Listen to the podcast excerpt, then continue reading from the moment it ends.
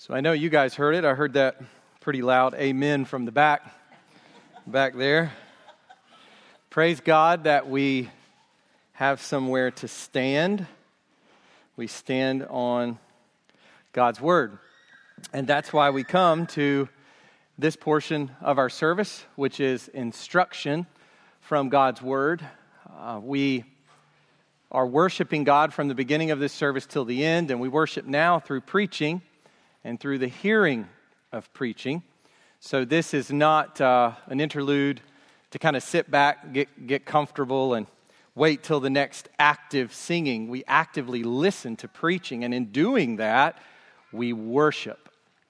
And so we come now to God's Word to worship Him through instruction, remembering, as that song of preparation there reminds us, that we have this firm place to stand. We are graced people this morning as we come and sit under the Word of God, recognizing that God has given us the firmest foundation. Let me get you to go in your Bibles to Romans chapter four, verses twenty-three to twenty-five. We've been working our way through this most famous of biblical books, uh, you could say, or most famous Uh, at least of Paul's letters, of the Apostle Paul. And today we come to the end of the first major section.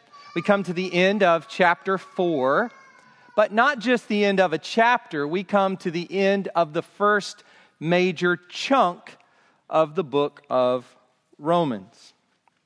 And as I approach this series on Romans, especially considering how long we were in Genesis, and people were asking me as we started out, how long are we going to be in Romans? How long are we going to be in Romans? I have no idea. But what I do know is in my own mind, I think about it in terms of little series within a larger series.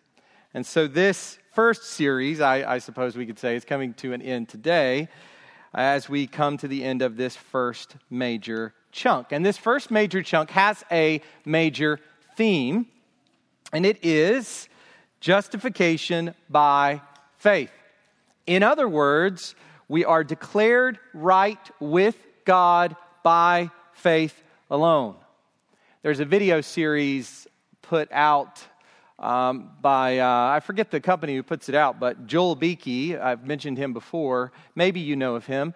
He uh, is behind it. It's on the Puritans, and it's a pretty extensive study of the Puritans. And in the little preview, and I would encourage you, uh, media gratia, I think, is uh, is where you, how you would find that. But it's a little four-minute intro to it online, and you go and watch it. And one of the uh, as they're going through, they're interviewing all of these all of these folks, and one of them interviewed is Ligon Duncan, and he makes a comment about the greatest need for human beings, or the greatest question that we face as human beings, the greatest problem we face, I forget the exact words he uses, but he says is, are we right with God? And that's the issue of these four chapters. Are we right with God? That's the big question that we are meant to ask ourselves as we go through. And so it is understandable that this section of Romans is quite challenging, because we are, as it were, underneath the microscope of this gospel, which challenges us to ask, are you right with the living God? We are made right with Him, Paul says emphatically, by faith alone. Not by anything we do. We can't earn it. You can't leave with a, a set of resolutions by which you will be made right with this God, but you simply trust Him. Beginning in chapter one, verse eighteen, this theme has come to us in three major parts. So this is my way of summarizing what we've done. And I, I like to do it this way because it's most helpful to summarize it on the back end, because it's after going through all of the details that you're able to then look back and say, okay, how do we understand what we've covered so far? What are the various parts? You can do that on the front end, but it's limited. When you've gone through it extensively, you can then do it, I think, with more accuracy at the end. And so I would, su- I would suggest that the three major parts we've covered are these. The need, the gift, and the picture.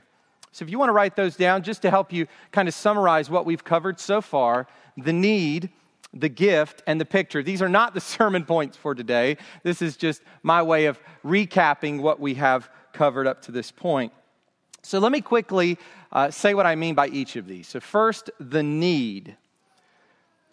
The beginning of Romans chapter one, verse eighteen. Now, I'm talking about after the greeting, the greeting material and the um, comments about Paul's concern for the Roman Christians.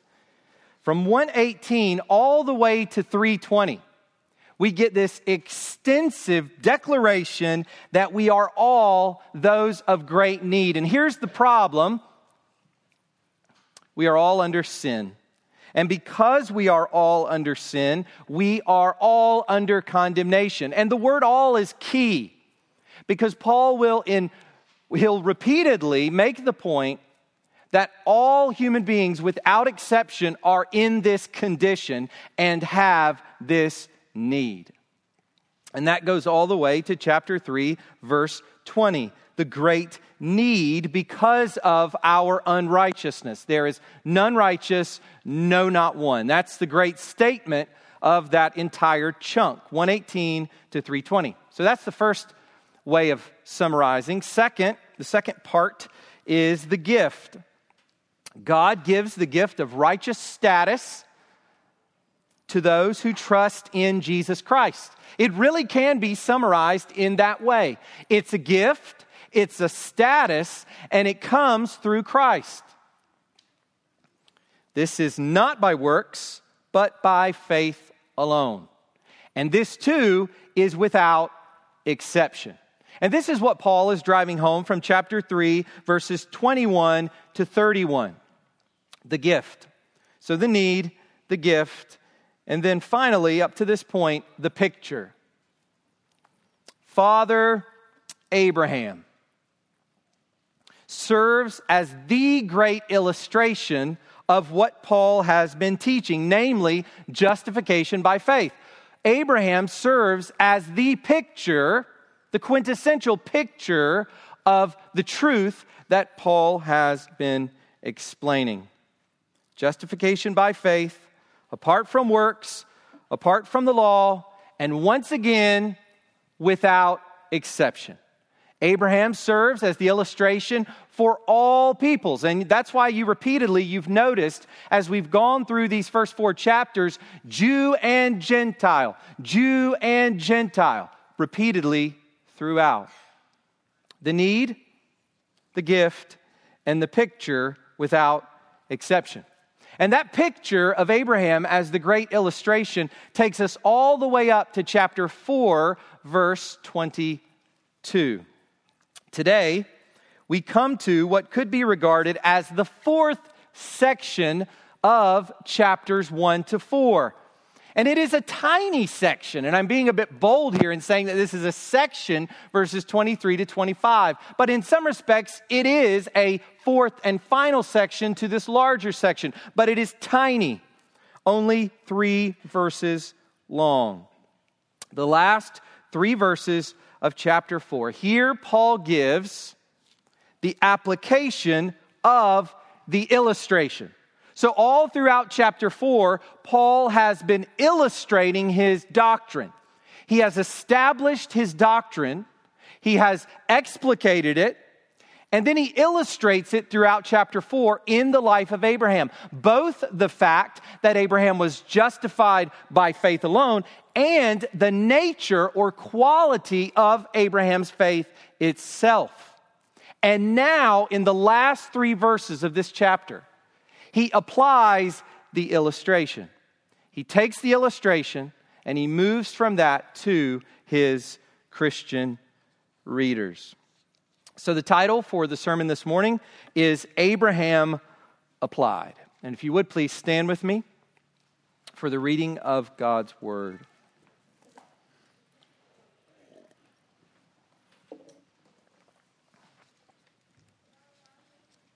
We will read all the way from verse thirteen. Tempted to read the whole chapter, but I won't do that to you. So we'll, although it would be wonderful, it's God's Word. But we're going to go from verse thirteen all the way to the end of the chapter. But our focus for today will be verses twenty-three to twenty-five. So this is the Word of God. It is profitable for God's people. It is perfect, inspired by the Holy Spirit, and authoritative over us. Verse thirteen, for the promise to Abraham and his offspring that he would be heir of the world did not come through the law, but through the righteousness of faith. For if it is the adherents of the law who are to be the heirs, faith is null and the promise is void. For the law brings wrath, but where there is no law, there is no transgression. That is why it depends on faith, in order that the promise may rest on grace and be guaranteed to all his offspring, not only to the adherent of the law, but also to the one who shares the faith of Abraham, who is the father of us all, all believers, that is. Verse seventeen, as it is written, I have made you the father of many nations, in the presence of the God in whom he believed, who gives life to the dead and calls into existence the things that do not exist. And here's a description of Abraham's faith, which we've already started there. Verse eighteen, in hope, he believed against hope, that he should become the father of many nations, as he had been told, so shall your offspring be. He did not weaken in faith when he considered his own body, which was as good as dead, since he was about one hundred years old, or when he considered the barrenness of Sarah's womb. No unbelief made him waver concerning the promise of God, but he grew strong in his faith as he gave glory to God, fully convinced that God was able to do what he had promised. And in verse twenty-two, that is why his faith was counted to him as righteousness. And then here's our passage for today. But the words it was counted to him were not written for his sake alone, but for ours also. It will be counted to us who believe in him, who raised from the dead Jesus our Lord, who was delivered up for our trespasses and raised for our justification. You can go ahead and be seated. As I said uh, last week, it really made no sense to me to go do something else for Advent than what we are doing right here.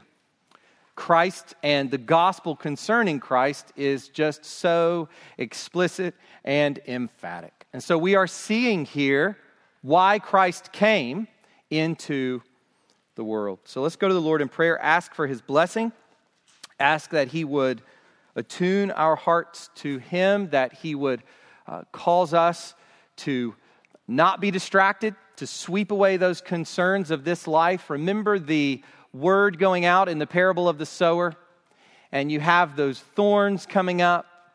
They're the cares of this life and the deceitfulness of riches, and they choke out the word. Or remember the bird that flies down on the path, the seed put on the path, and the bird comes down, and the seed doesn't even have time to take root because the bird just grabs it up.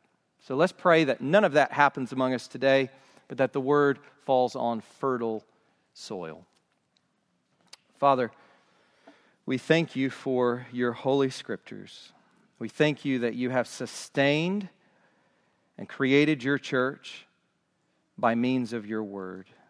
Faith comes by hearing, and hearing through the word of Christ. You will tell us in this very epistle. God, we thank you that you save sinners like us, the ungodly, those who are your enemies, those described in Ephesians two, who are dead in trespasses and sins, who follow the course of this world, who follow the prince of darkness, who are children of wrath. God, we thank you that you have transferred us from darkness to the kingdom of your beloved Son. That as Christians, we gather today in celebration of your great salvation.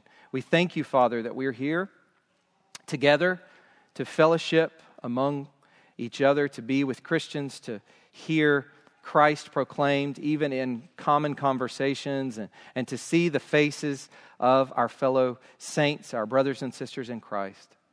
And to hear your word, to sing your word, to pray your word, to see your word demonstrated through the Lord's Supper. God, we are so thankful that you have in your graciousness towards us, you've brought us here today. We pray that this would not be uh, a time in vain, but that it would truly be fruitful. Lord, we know that unless your Spirit blesses this time, that it will not prove fruitful. And so, God, we ask that you would cause faith to grow in our hearts, that you would save any among us today who is unconverted, that you would grow our affections for Christ and for one another. Lord, we pray that our hope in the life to come would become so much greater than the trials that we currently face. We pray, Father, that as Paul tells the Colossians, that we would set our minds on things above, where Christ is, seated at the right hand of God, knowing that when Christ appears, we will appear with him. Father, help us trust in these heavenly realities. Help us store up treasure for ourselves in heaven, not on earth. We pray, God, that you would go with us now. In the name of Christ, amen. So as Paul applies the illustration of Abraham to his Christian readers in Rome and to all Christian readers since then, to Christian readers gathered here this morning, he pushes us to consider three things. As he applies the illustration, he pushes us to consider these three things. You'll see them up here on the screen. First, our story. Second, our faith, and third, our Savior. That's what we're going to spend our time looking at this morning. So let's go first to our story. Look with me at verse twenty-three and the beginning of verse twenty-four. Verse twenty-three. But the words, "It was counted to him," were not written for his sake alone, but for ours also. It will be counted to us who believe. So let's just stop there and see what the Lord has for us just in this one verse with a little bit from the second. Paul is going back to Genesis fifteen, verse six, which he quoted at the beginning of the chapter. You'll remember as chapter four opened, in verse three, Paul quoted from Genesis fifteen six. He said this, "For what does the Scripture say?" So in some ways, Romans chapter four could be understood as a kind of rabbinical explanation of the Old Testament Scripture there in Genesis fifteen. Remember, Paul is coming out of his rabbinical training. He was uh, one who studied under Gamaliel, who was a, a renowned rabbi of that time. And Paul is going back to Genesis fifteen six to explicate, to expound the Old Testament as he moves through Romans chapter four. It is as though Romans four is a commentary on Genesis fifteen six and surrounding passages. But he says there in verse three as he begins the chapter, "For what does the Scripture say? Abraham believed God, and it was counted to him as righteousness." Now, this being counted righteous is where Paul began his discussion of Abraham, and it is also where he ended his discussion last week as we came to verses twenty-one to twenty-two. Speaking of Abraham's faith, he says that he was fully convinced that God was able to do what he had promised. And then he ends in verse twenty-two by saying this, "That is why his faith was counted to him as righteousness." So as you enter into chapter four, and anytime you study the Bible, you're looking for repeated words. And this word "counted to" or "credited to" is all over the place in Romans chapter four. He begins there in verse three and he ends there in verse twenty-two. Well, that's great, you might say. Now we know how God saved Abraham. great. And what Abraham's faith looked like. We've learned a thing or two about this Old Testament character. But what does this have to do with me? I mean, we've been looking at this guy named Abraham who lived four thousand years ago from our vantage point and in a, and a two thousand years before Paul. So imagine, as Paul is writing to these Roman Christians, the, the amount of space between Paul and his readers and Abraham is the same amount of space between us and Christ. This is ancient history, even to Paul. So what does this have to do with me is a question they maybe were asking, and we most certainly four thousand years later are asking. And the answer is, it has everything to do with you. The simple answer, Abraham and what we've read about Abraham in this chapter has everything to do with you. If you are a Christian here this morning, the way God saved Abraham is the way God saved you. Isn't that amazing? The way God saved Abraham, as we read in the Old Testament, as we read Genesis, Paul is telling us that the way God saved that ancient man is the same way he saved you, Christian. If you are not a Christian, the way God saved Abraham is the only way you can be saved. So if you're here this morning, you're not a Christian, and, and you're there, okay, we're talking about some, is this a history lesson? We're talking about some four thousand-year-old guy. And what I'm telling you is, as we look at that four thousand-year-old guy, we are being told how it is we're saved, how we come to be rescued from hell, how we come to be freed of our sin, how we come to inherit eternal life in a new heaven and a new earth in the presence of the I Am. It has everything to do with you. In other words, Abraham is really just an example of what God has done and is doing and will do in the life of every Christian.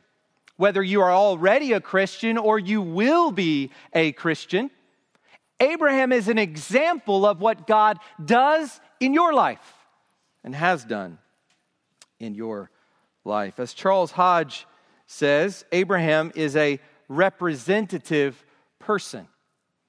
He represents the believer. And that's why I've called him repeatedly the quintessential believer. Let me say it to you this way. Just as the truth of justification by faith intersected with Abraham's story.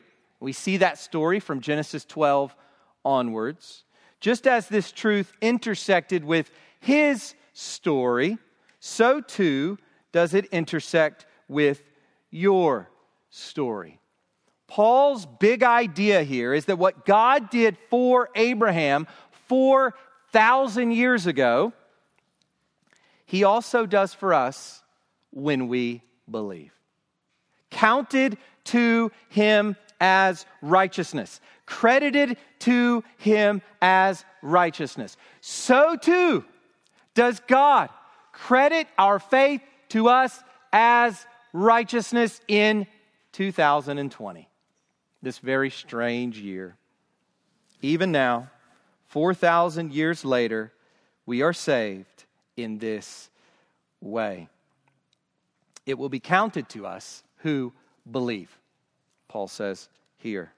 This is how we as Christians today are to read the stories of Abraham in Genesis, and for that matter, any Old Testament story. Now, it is true, if you look on, you go into, uh, I don't, they don't really even have these anymore, but if you, in the old days, you go into a Christian bookstore and you see Uh, all of the t-shirts with these verses from the Old Testament taken out of context. I could name a few, but I don't want to kill anyone's sacred cow here publicly. Or, you know, verses on your coffee mug or whatever else. These Old Testament verses just very quickly appropriated and applied to me today that happens.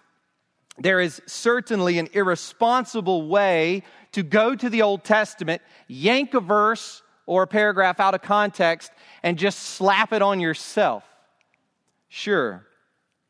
And yet, at the same time, there is a reason why Christians go to the Old Testament and they feel so inclined to hug these passages of promises and assurances, sometimes taking them out of context. But there's a reason why we feel this inclination to do that. And it is because the Old Testament was written for us now. Let me give you a few examples. In Romans itself, chapter fifteen, verse four, Paul says this. This is incredible. For whatever was written in former days, fill in the blank. For whatever was written in former days was written for our instruction, that through endurance and the encouragement of the Scriptures, we might have hope. Written for us, for our endurance this week, that the Old Testament Scriptures were written in order that you might endure this week in Newnan, Georgia in twenty twenty. In order that you might hope in God right now in the midst of whatever you're experiencing. Those Old Testament texts, those stories, those characters are to be applied to us now. And in the day when Paul wrote this to the Roman Christians. Let me give you another one. First Corinthians ten eleven. Now these things happened to them as an example, but they were written down for our instruction, on whom the end of the ages has come. So just take a breath. You should be struck. You should be breathless after that. The end of the ages has come upon us, those after Christ. And those words from the Old Testament were written down for our instruction, meaning that the very purpose for which they were written in the way they were written was for us today as believers. So we take Abraham. Paul is saying, look, apply quickly. Take hold of this for yourself. The way God saved Abraham is the way God saved you, or can save you, or will save you. Second Timothy three sixteen, all Scripture is breathed out by God and profitable for teaching, for reproof, for correction, and for training in righteousness. Now we read that. That's an important passage of Scripture for the authority of Scripture. We go there in order to demonstrate the inspiration of Scripture. But there's something else it tells us. When Paul wrote that to Timothy, the Scriptures were the Old Testament.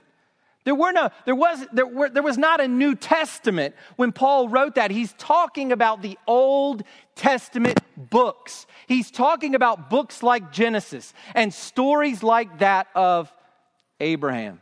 And what he says is that these Scriptures are for our teaching, for reproof, for correction, and for training in righteousness. So, so here's what I want to say to you this morning as we move away from the illustration of Abraham.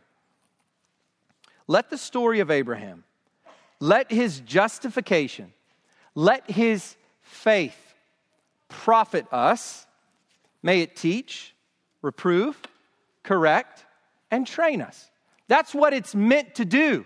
That's what God has been doing over the last several weeks in the life of our church and in our families and in our gospel community groups and in our own hearts, is he has been taking those sacred writings from the Old Testament. He's been taking those stories of Abraham, and he has been correcting us, reproving us, and training us by means of them, growing our faith, showing us where we're wavering, and calling us to trust in him. May it do these things as we consider our own justification by faith.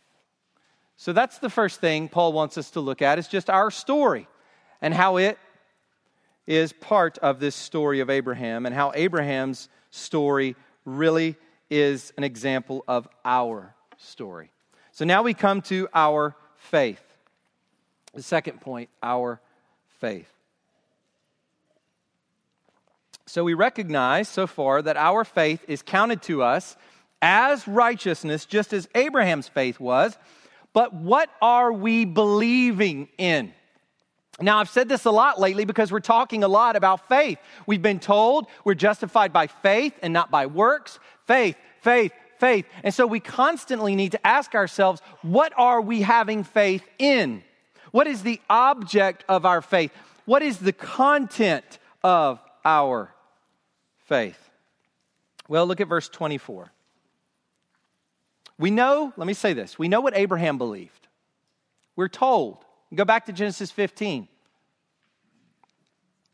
Here's what we believe. Verse twenty-four. It will be counted to us. So he, here, here are the people who are going to heaven. Right here.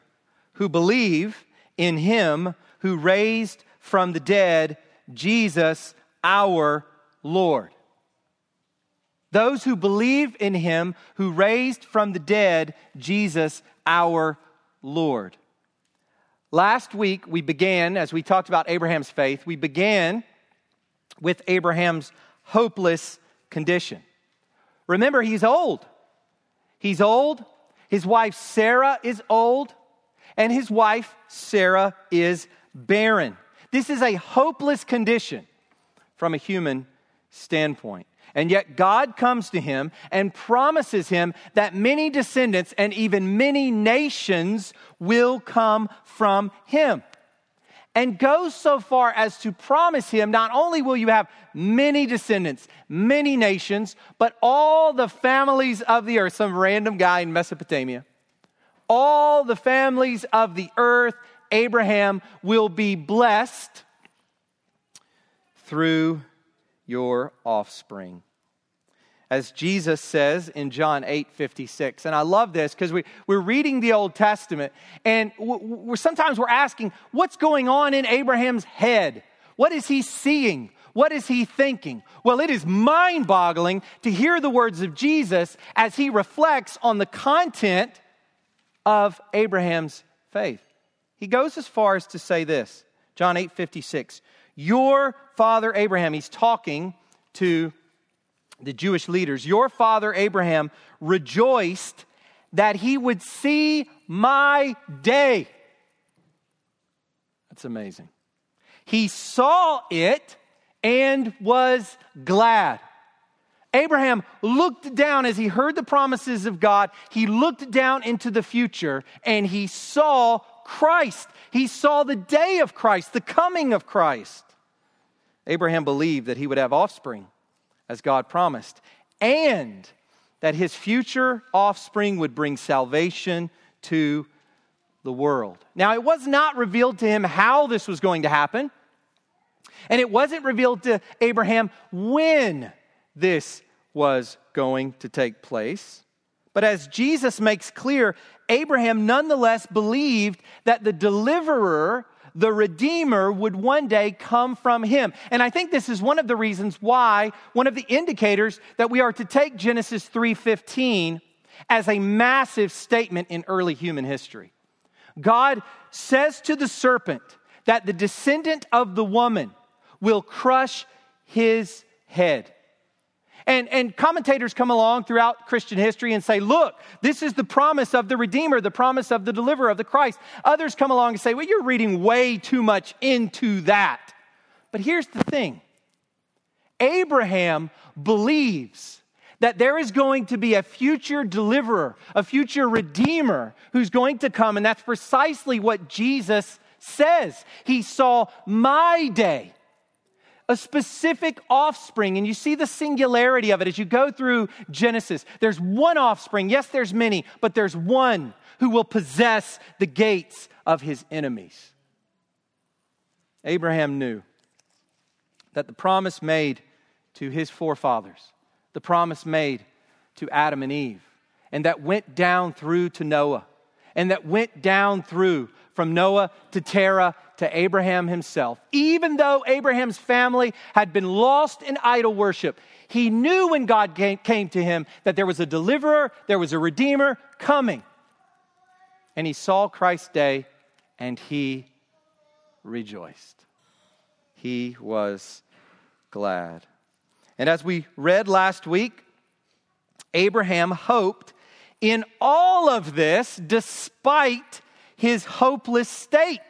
Remember, all of this hopeful language, all of these grand promises come to Abraham in the middle of this absolute desert state.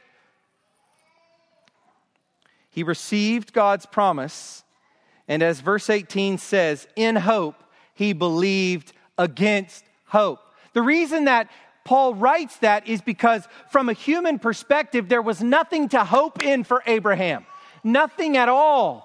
But he put his trust in God, that God could do and would do because he's powerful and because he's faithful, that God was going to do all of these things. Period. Regardless of what his circumstances had to say. In hope, he believed against hope. And I want you to think about how this corresponds with us. This dawned on me this week. I had not noticed this really before, but in some ways, Paul in the early chapters of Romans has presented to us, spiritually speaking, a condition that is like Abraham's condition physically. And here's what I mean. In chapter one, verse eighteen to three twenty, Paul intends to put us in the same hopeless place as Abraham. Think about that. Abraham is hopeless with regard to the promises. Why? Because he can't have children, and all the promises are about children.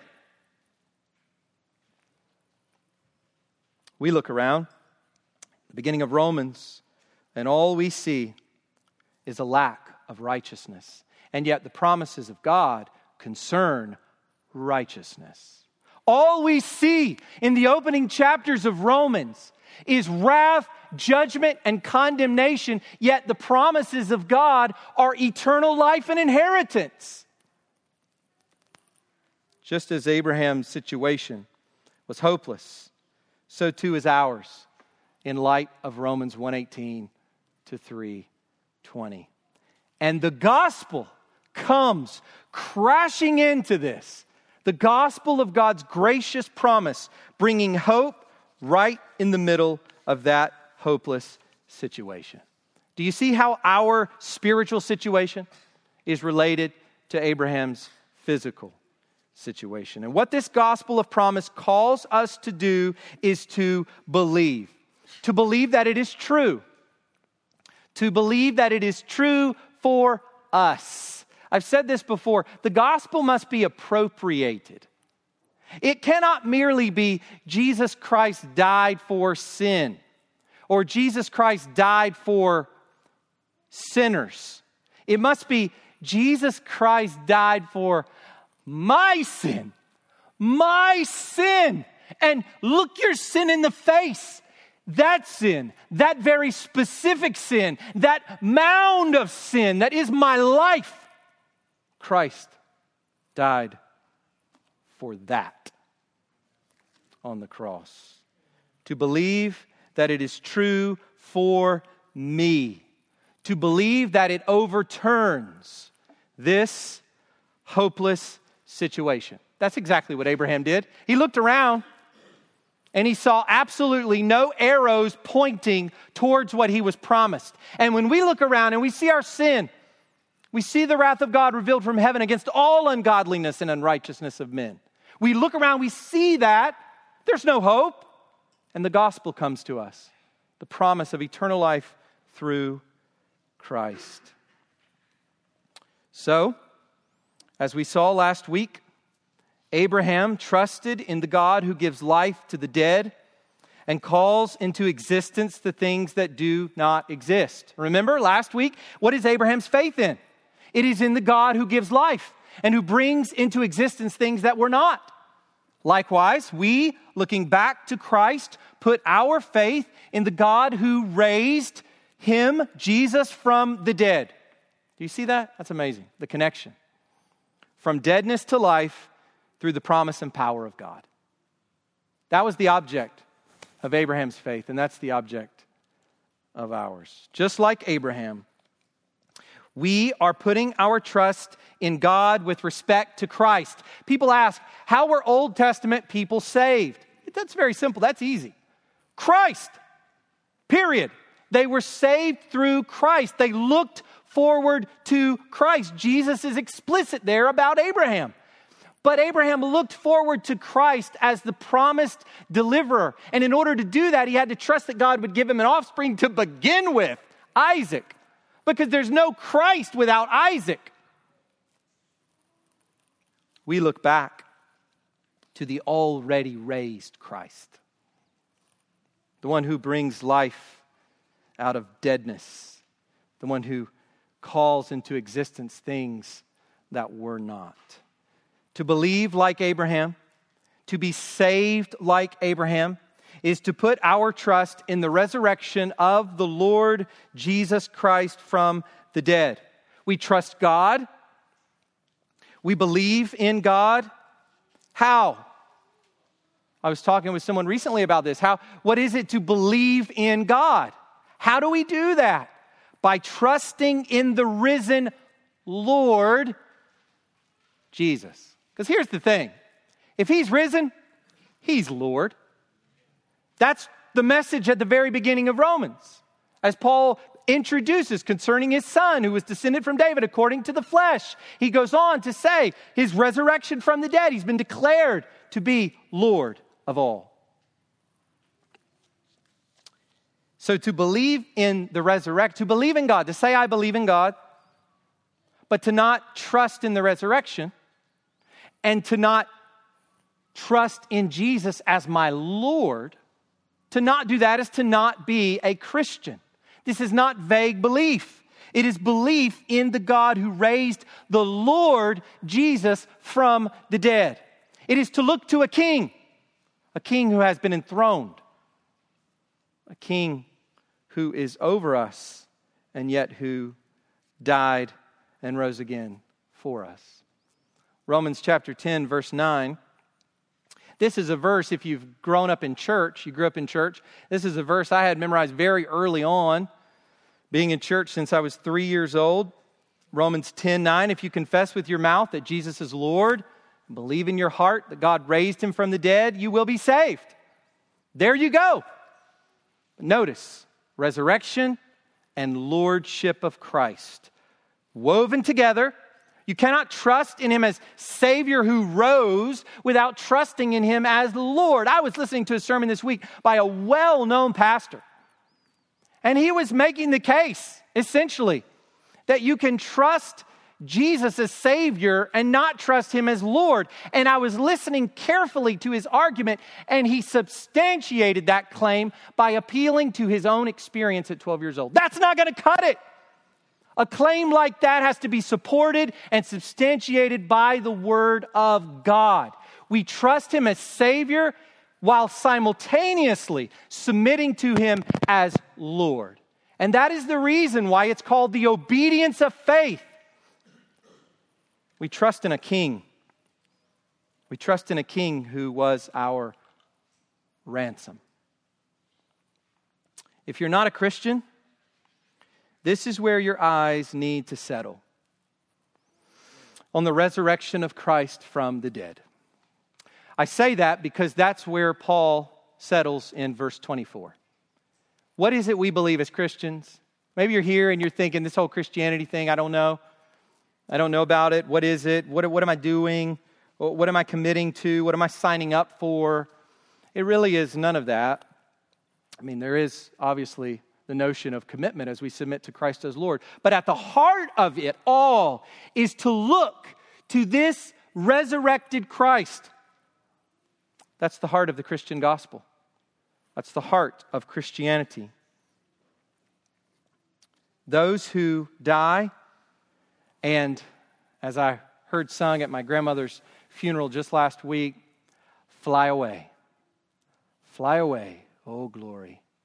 Fly away. When I die, hallelujah, by and by, I'll fly away. Those who fly away are those who've trusted in a risen Christ. But Paul doesn't leave it there. He wants to unpack this a little further. Who is this risen Lord? Who is this one whom God raised? Who is this one through whom we are saved? And that brings us to verse twenty-five. So look there with me as we come to our final point, our Savior. We've seen our story, our faith, and now our Savior. Unpacked, our faith unpacked a little more. Look at verse twenty-five. Jesus our Lord is how he ends verse twenty-five. And then here's how he explains him. Who was delivered up for our trespasses and raised for our justification. So let me just say it this way. What does the Christian trust in? What does the Christian believe in? Well, the God who raised from the dead Jesus our Lord, who was delivered up for our trespasses and raised for our justification. Period. That's the Christian gospel. Deal with that. Let that be your obstacle to faith in God. Not the Christian you know who you think is a hypocrite, or all the rules that you think you're going to have to follow if you become a Christian, or whatever else. Stand or fall based on this gospel. Put your trust in this gospel. That is what we have here, is gospel in a nutshell. This is what we must believe to be Christians. And notice that the focus is on the Father and the Son. I love this. The verbs have to do with Christ, but they are passive. They're passive. He was delivered up, and he was raised. By whom we need to ask. By whom was he delivered up? By whom was he raised? By the Father is the answer. As I think about the Father delivering up his Son to death for us, let's just let's just stop there for a moment. My mind goes back to Genesis chapter twenty-two, where Abraham is told to sacrifice his son Isaac. A troubling story. Far more, as I said when we were preaching through, uh, going through Genesis, and I came to that passage, uh, that becomes far more troubling, became far more troubling to me when I became a dad. My first child was a son. So I read that and I think, whoa, like inconceivable, inconceivable. And to think that Abraham not only loved his son like all of us do, but he waited for him for so long, and all the promises God gave him were tied to this one son. It's an amazing story. Genesis twenty-two, as God commands Abraham to go and sacrifice his son. And yet we are, we are meant to read in that story a pointer, a type, to God the Father sacrificing his son. Why did Abraham not have to sacrifice his son? Why are both Abraham and Isaac not in hell? Because God sacrificed his son. Now think about this for a moment. This is what it is like.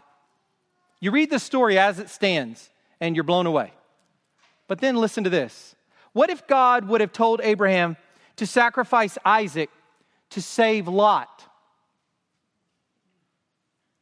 Even more. Listen. What if God would have told Abraham to sacrifice Isaac in order to save the wicked Sodomites? Inconceivable. Already inconceivable to tell him to sacrifice him at all. To sacrifice him for his nephew Lot. Even more. And to sacrifice him for the wicked Sodomites. How inconceivable. Listen, listen, people of God. That is exactly what God did for us. That's what we read In Romans five, verse eight, God shows his love for us in that while we were still sinners, Christ died for us. Christ died for us when we were sodomites. Christ died for us when we were ungodly wretches, depraved, rebels against God and his glory on our way to hell. God didn't send Christ for fairly good people who just needed to be made perfect. God sent Christ to die for wicked sinners like us. It's an amazing gospel. This is the depth of the Father's love for us. This is the God in whom we trust. The God of Abraham, Isaac, and Jacob is the God who delivered up his son.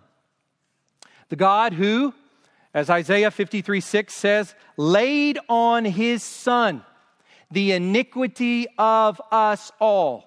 He took our sin and he mounted it up on Christ. And Christ suffered and died for it. We are told here in verse twenty-five that when we trust in the God who raised Christ from the dead, we are believing two fundamental things about Christ, about our Savior. And this is where we'll finish this morning. So don't miss this. We are told two fundamental things about our Savior at the end of this passage. First, that he was, as we just talked about, delivered up for our trespasses. As Paul says in First Corinthians fifteen three, that Christ died for our sins in accordance with the Scriptures. These trespasses bring death and condemnation. We just covered that a few weeks ago. What is the result of trespasses? Overstepping God's law, defying God's law, rebelling against God. Death, condemnation. Christ took the penalty for them upon himself in order to remove death and condemnation. Here's the thing. If you're not a Christian, death and condemnation stand over you. You don't, you don't necessarily feel it. You don't necessarily, although you do in ways, in your mortality and also in the sin, indwelling sin, and just in God's providential wrath that he brings in life. But you know, during the good days, so to speak, you don't feel it, but you are. The Bible tells you that right now, if you're not a Christian, you are under death and condemnation. Whether you see it, sense it, feel it or not, it's there. And what the gospel does, what God does in Christ is he just, praise God, he just takes that off and he puts in its place right standing. He puts in its place pardoned, innocent, righteous. Righteousness is given to us from Christ, condemnation given to Christ from us. So that's first, delivered up for our trespasses. Second, Christ was raised for our justification. Now, we've been talking a lot about justification over the last several weeks. It means, as I've said, to be declared right with God. And we know that our justification comes through Christ's death.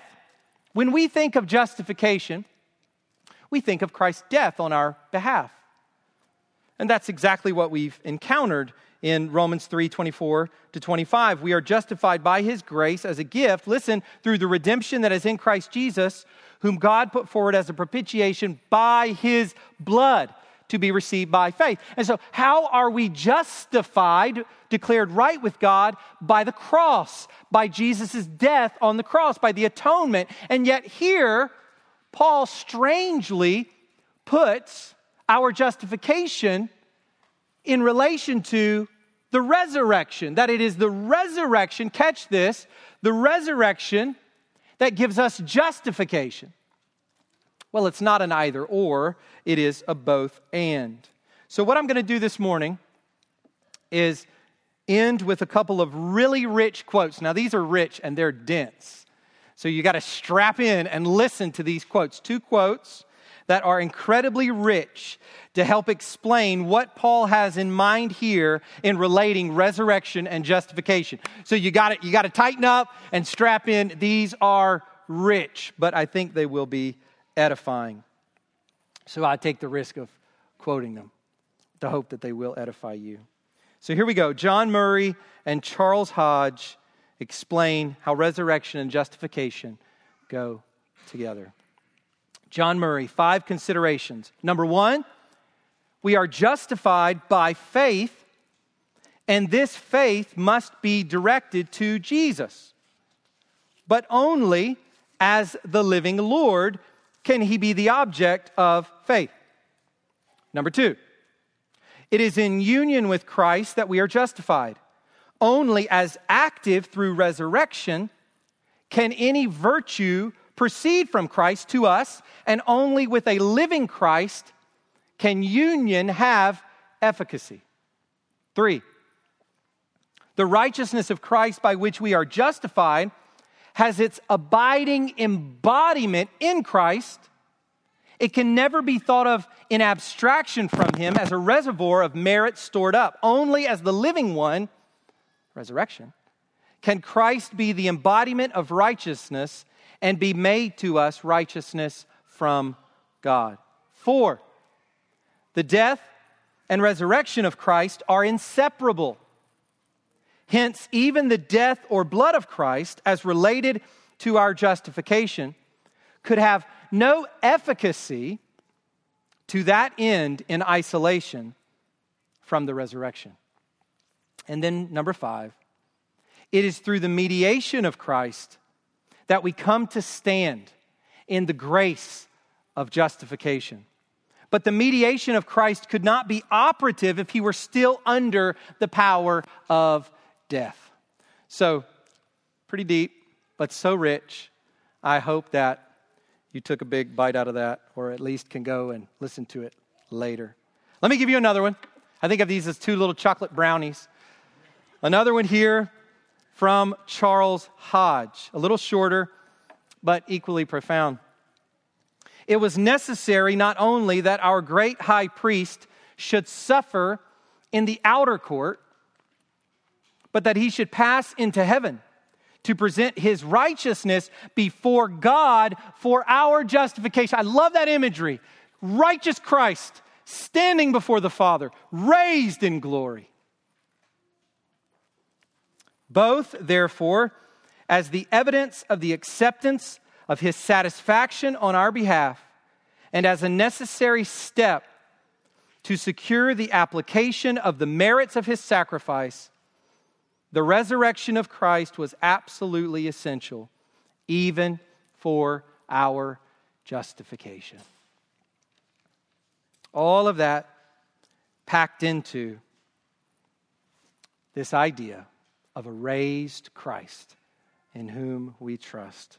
So this year, as we celebrate Advent and Christmas, may we consider that the baby in the manger whom we adore is the one whom God delivered up for our trespasses and raised for our justification.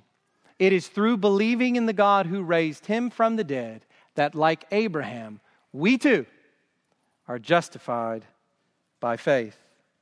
By trusting in him, we trust in God, the God of Abraham, the God who saved Abraham, the God who saves us.